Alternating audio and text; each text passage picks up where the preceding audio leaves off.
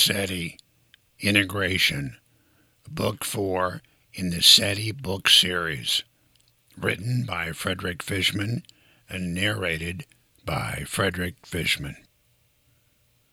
Nothing had really changed, but everything had changed. Life on Earth would never be the same, forever forward. Preface. The biggest fear of all, what the Tau Setians would do next.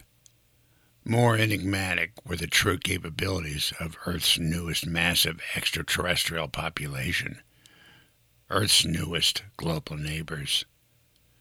The following report was recently released from the United States Department of State.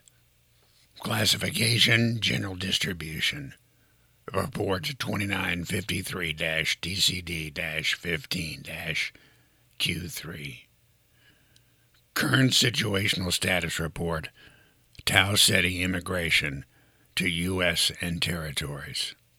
1 year and 12 months have elapsed since the overnight immigration of approximately 25 million status alien individuals from an off-planet location to U.S. and U.S. territories.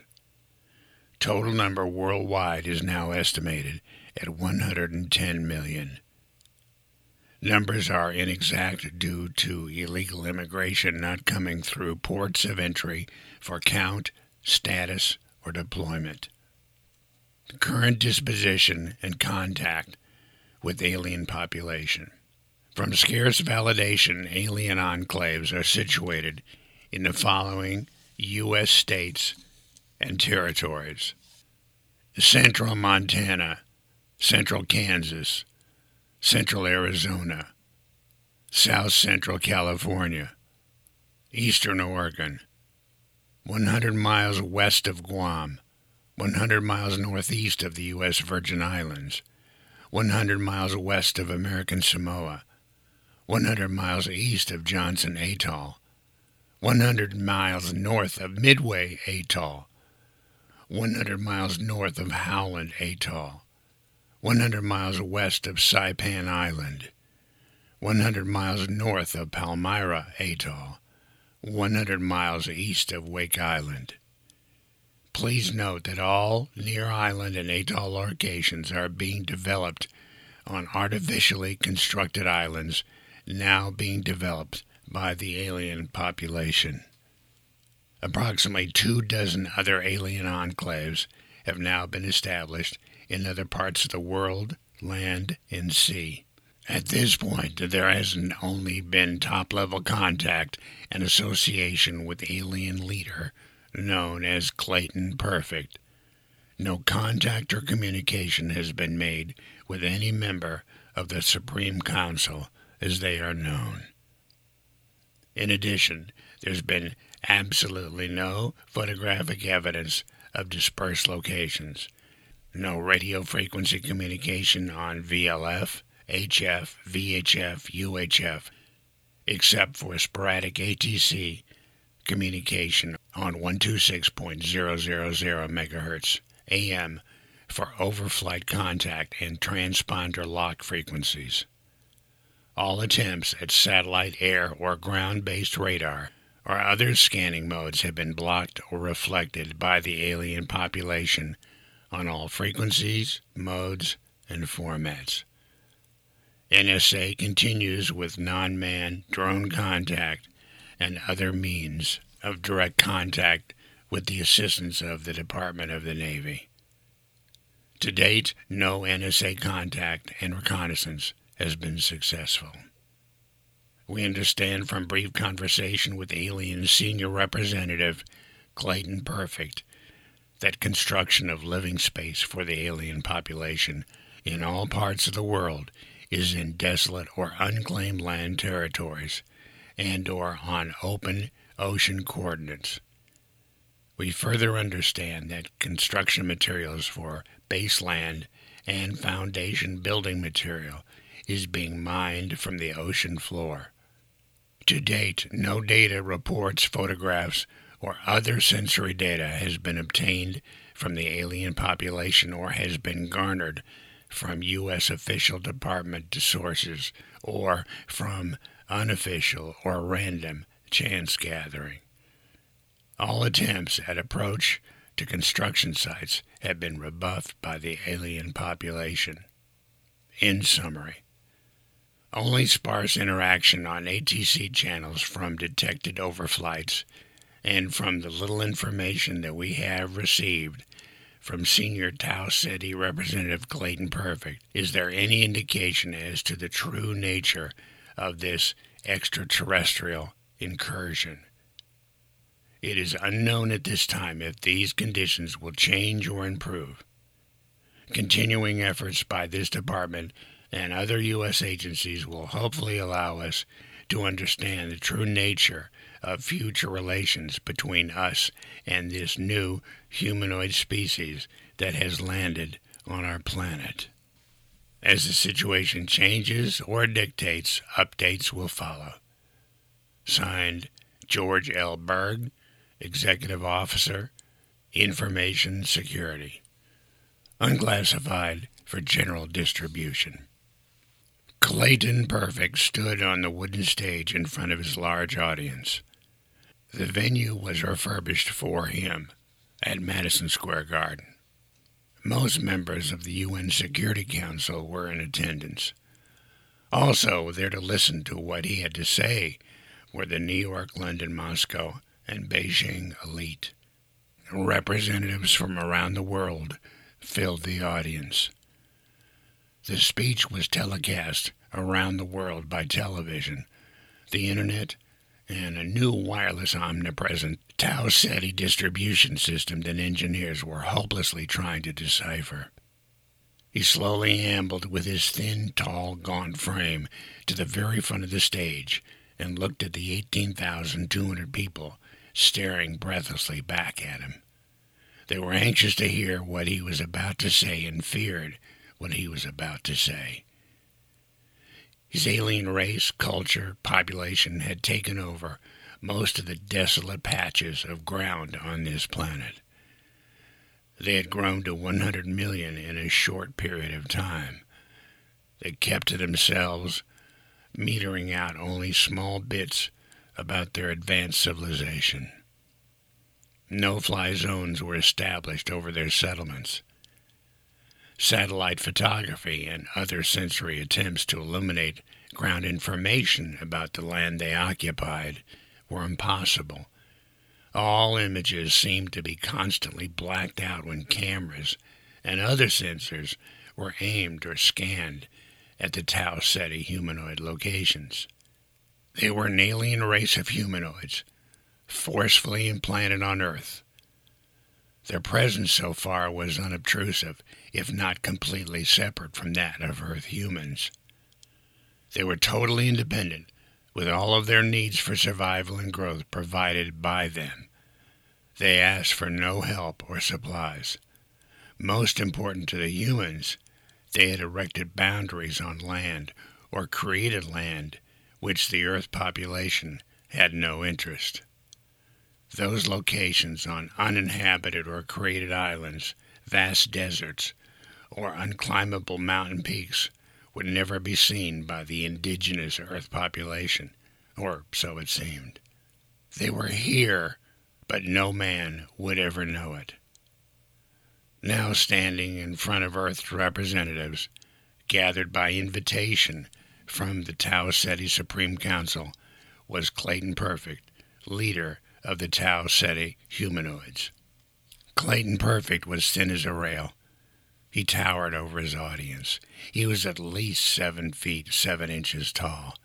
His face was humanoid, but still with the strange features so popularly imagined in countless science fiction books and films.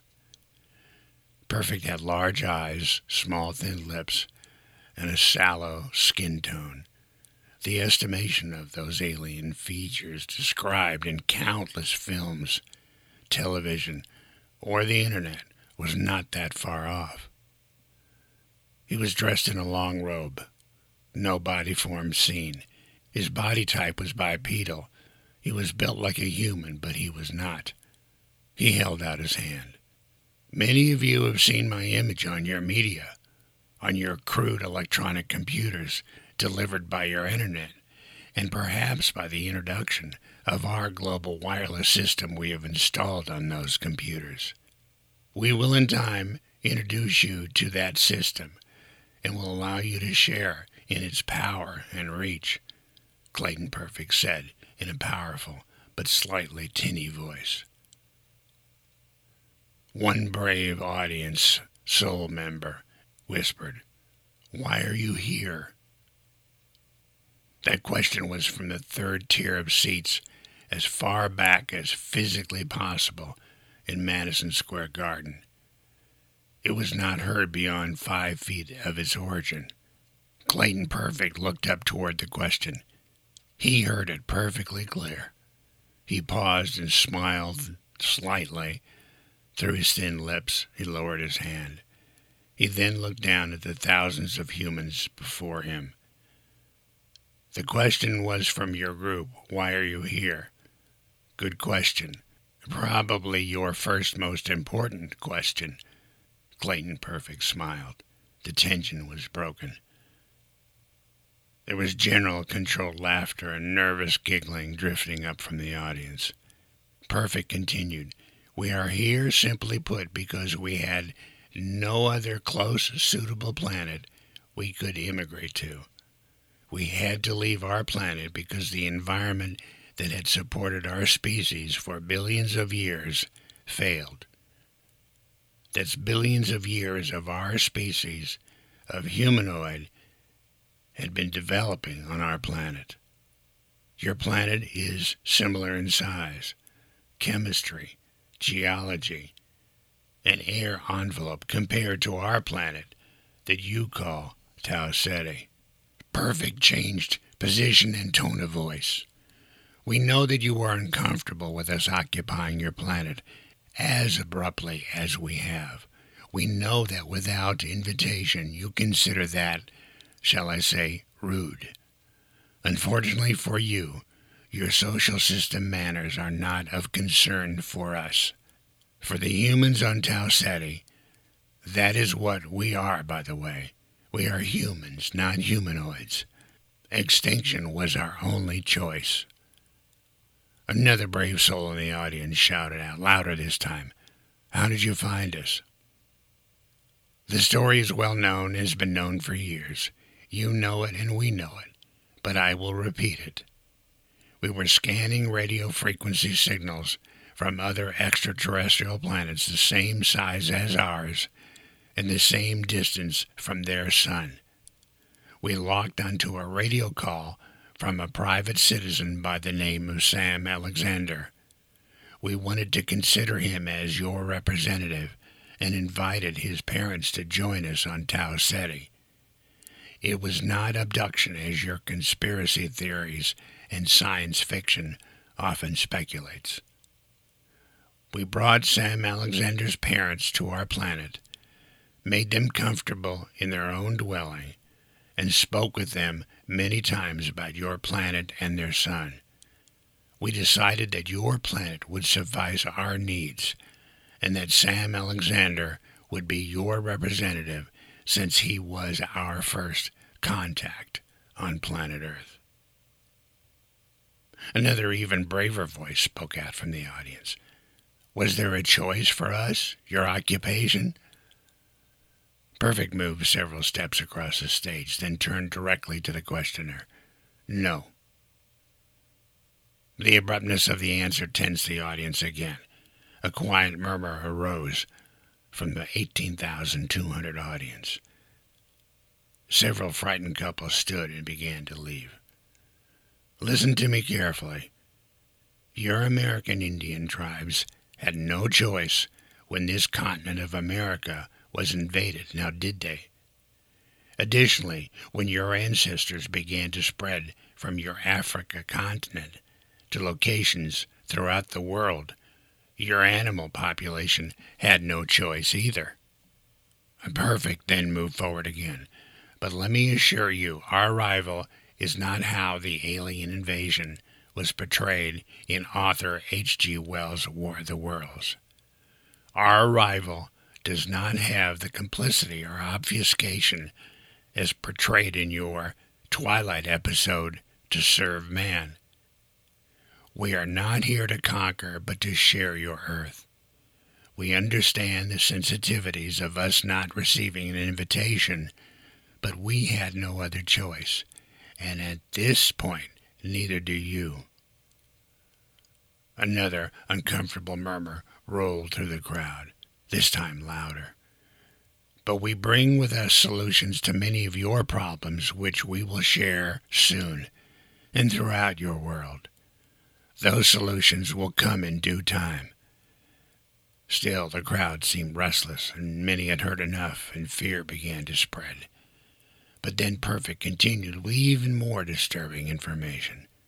For generations, humans have wondered if there are other intelligent species, not only in our shared galaxy, but beyond in the expanding and multiple universes that are beyond.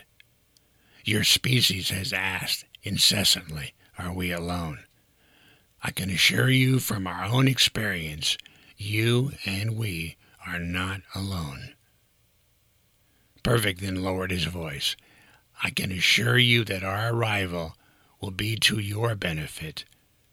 It will be not only to your benefit, but to your protection as well. The next unannounced arrival, whether this week, next century, or 100 centuries from now, may not be so magnanimous and friendly. Both of our civilizations must develop and support each other. If necessary, defend each other. For you, that means you need us. Now, in a much stronger and authoritative voice, he said, more to follow. Clayton Perfect turned quickly and walked off the stage in long, graceful strides. The audience fell silent. Their exit from Madison Square Garden that night was just as quick. Chapter 2. The first incident with worldwide air traffic control was the most significant. It caught the aviation world off guard. From that point forward, updated instructions, rules, regulations, and emergency procedures had to be invoked. All Air Navigation Service Providers, ANSPs, and Air Traffic Service Providers, ATSPs, were immediately notified, and emergency online meetings were hastily arranged. San Francisco ATC Center, 11:17 GMT, 4:17 p.m. local time. The following transmission was heard on scanners, both local and worldwide, through scanner apps on computers, laptops, and smartphones. The radio frequency was for approach, 128.325 MHz. ATC. Unidentified heavy aircraft in my sector approaching Mendocino. This is San Francisco Center. Please squawk 2260 to identify. TC Craft, in a mechanical digital voice. San Francisco Center, this is TC Craft responding, entering your request for transponder squawk on 2260, initiating now. There was a long break. ATC. Aircraft, San Francisco Center, I see your squawk. Please identify airline again. TC Craft. San Francisco Center, this is TC Craft. No airline designation. ATC. TC, this is San Francisco Center. You must have an airline identifier to be on this frequency. Please state your airline ID. TC Craft. San Francisco Center, this is Tau Ceti spacecraft. No airline identifier. An even longer break occurred. ATC. The voice was hesitant. TC, spacecraft, this is San Francisco ATC.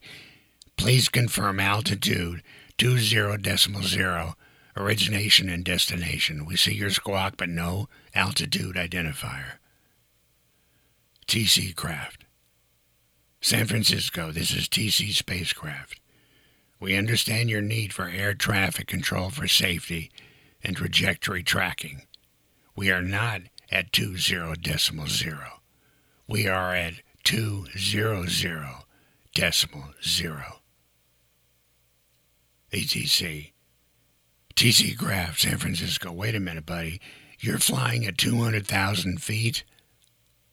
TC Graph. Correct. ATC.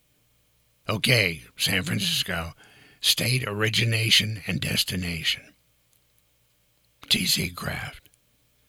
San Francisco, this is TC spacecraft. Origination location is classified and destination classified. Our altitude is 200,000 feet, well above all of your controlled traffic. Our transponder is on so you can track us in your control area only. At descent, our transponder will be turned off. We shall remain in both your IFR and VFR flight rules and will avoid any and all aircraft and biological traffic. Our heading is 90 degrees. ATC. Okay, will you contact ACT at the commencement of your descent? TC aircraft. No. ATC. What is your speed? Will you give us your speed? TC craft. No. ATC. Will you give us your estimated time of arrival? TC craft. No. ATC. Will you contact other ATC control areas en route? TC Craft. No. ATC. TC Craft, this is San Francisco. Listen, we need to know your heading, route intentions, your speed, your descent start point, any altitude changes, any direction changes, any transponder changes. We need to know where you are in the airspace and for how long so we can track you. TC Craft. San Francisco, this is TC Spacecraft. That is the point, ATC. We do not wish to be tracked. We are only contacting you now at this point in our flight so you do not become frightened. ATC. TC Craft, San Francisco. Listen, worldwide ATC control rules and requires, dictates you remain in contact. Do you copy? There was silence. Numerous attempts on various frequencies at various locations were unsuccessful.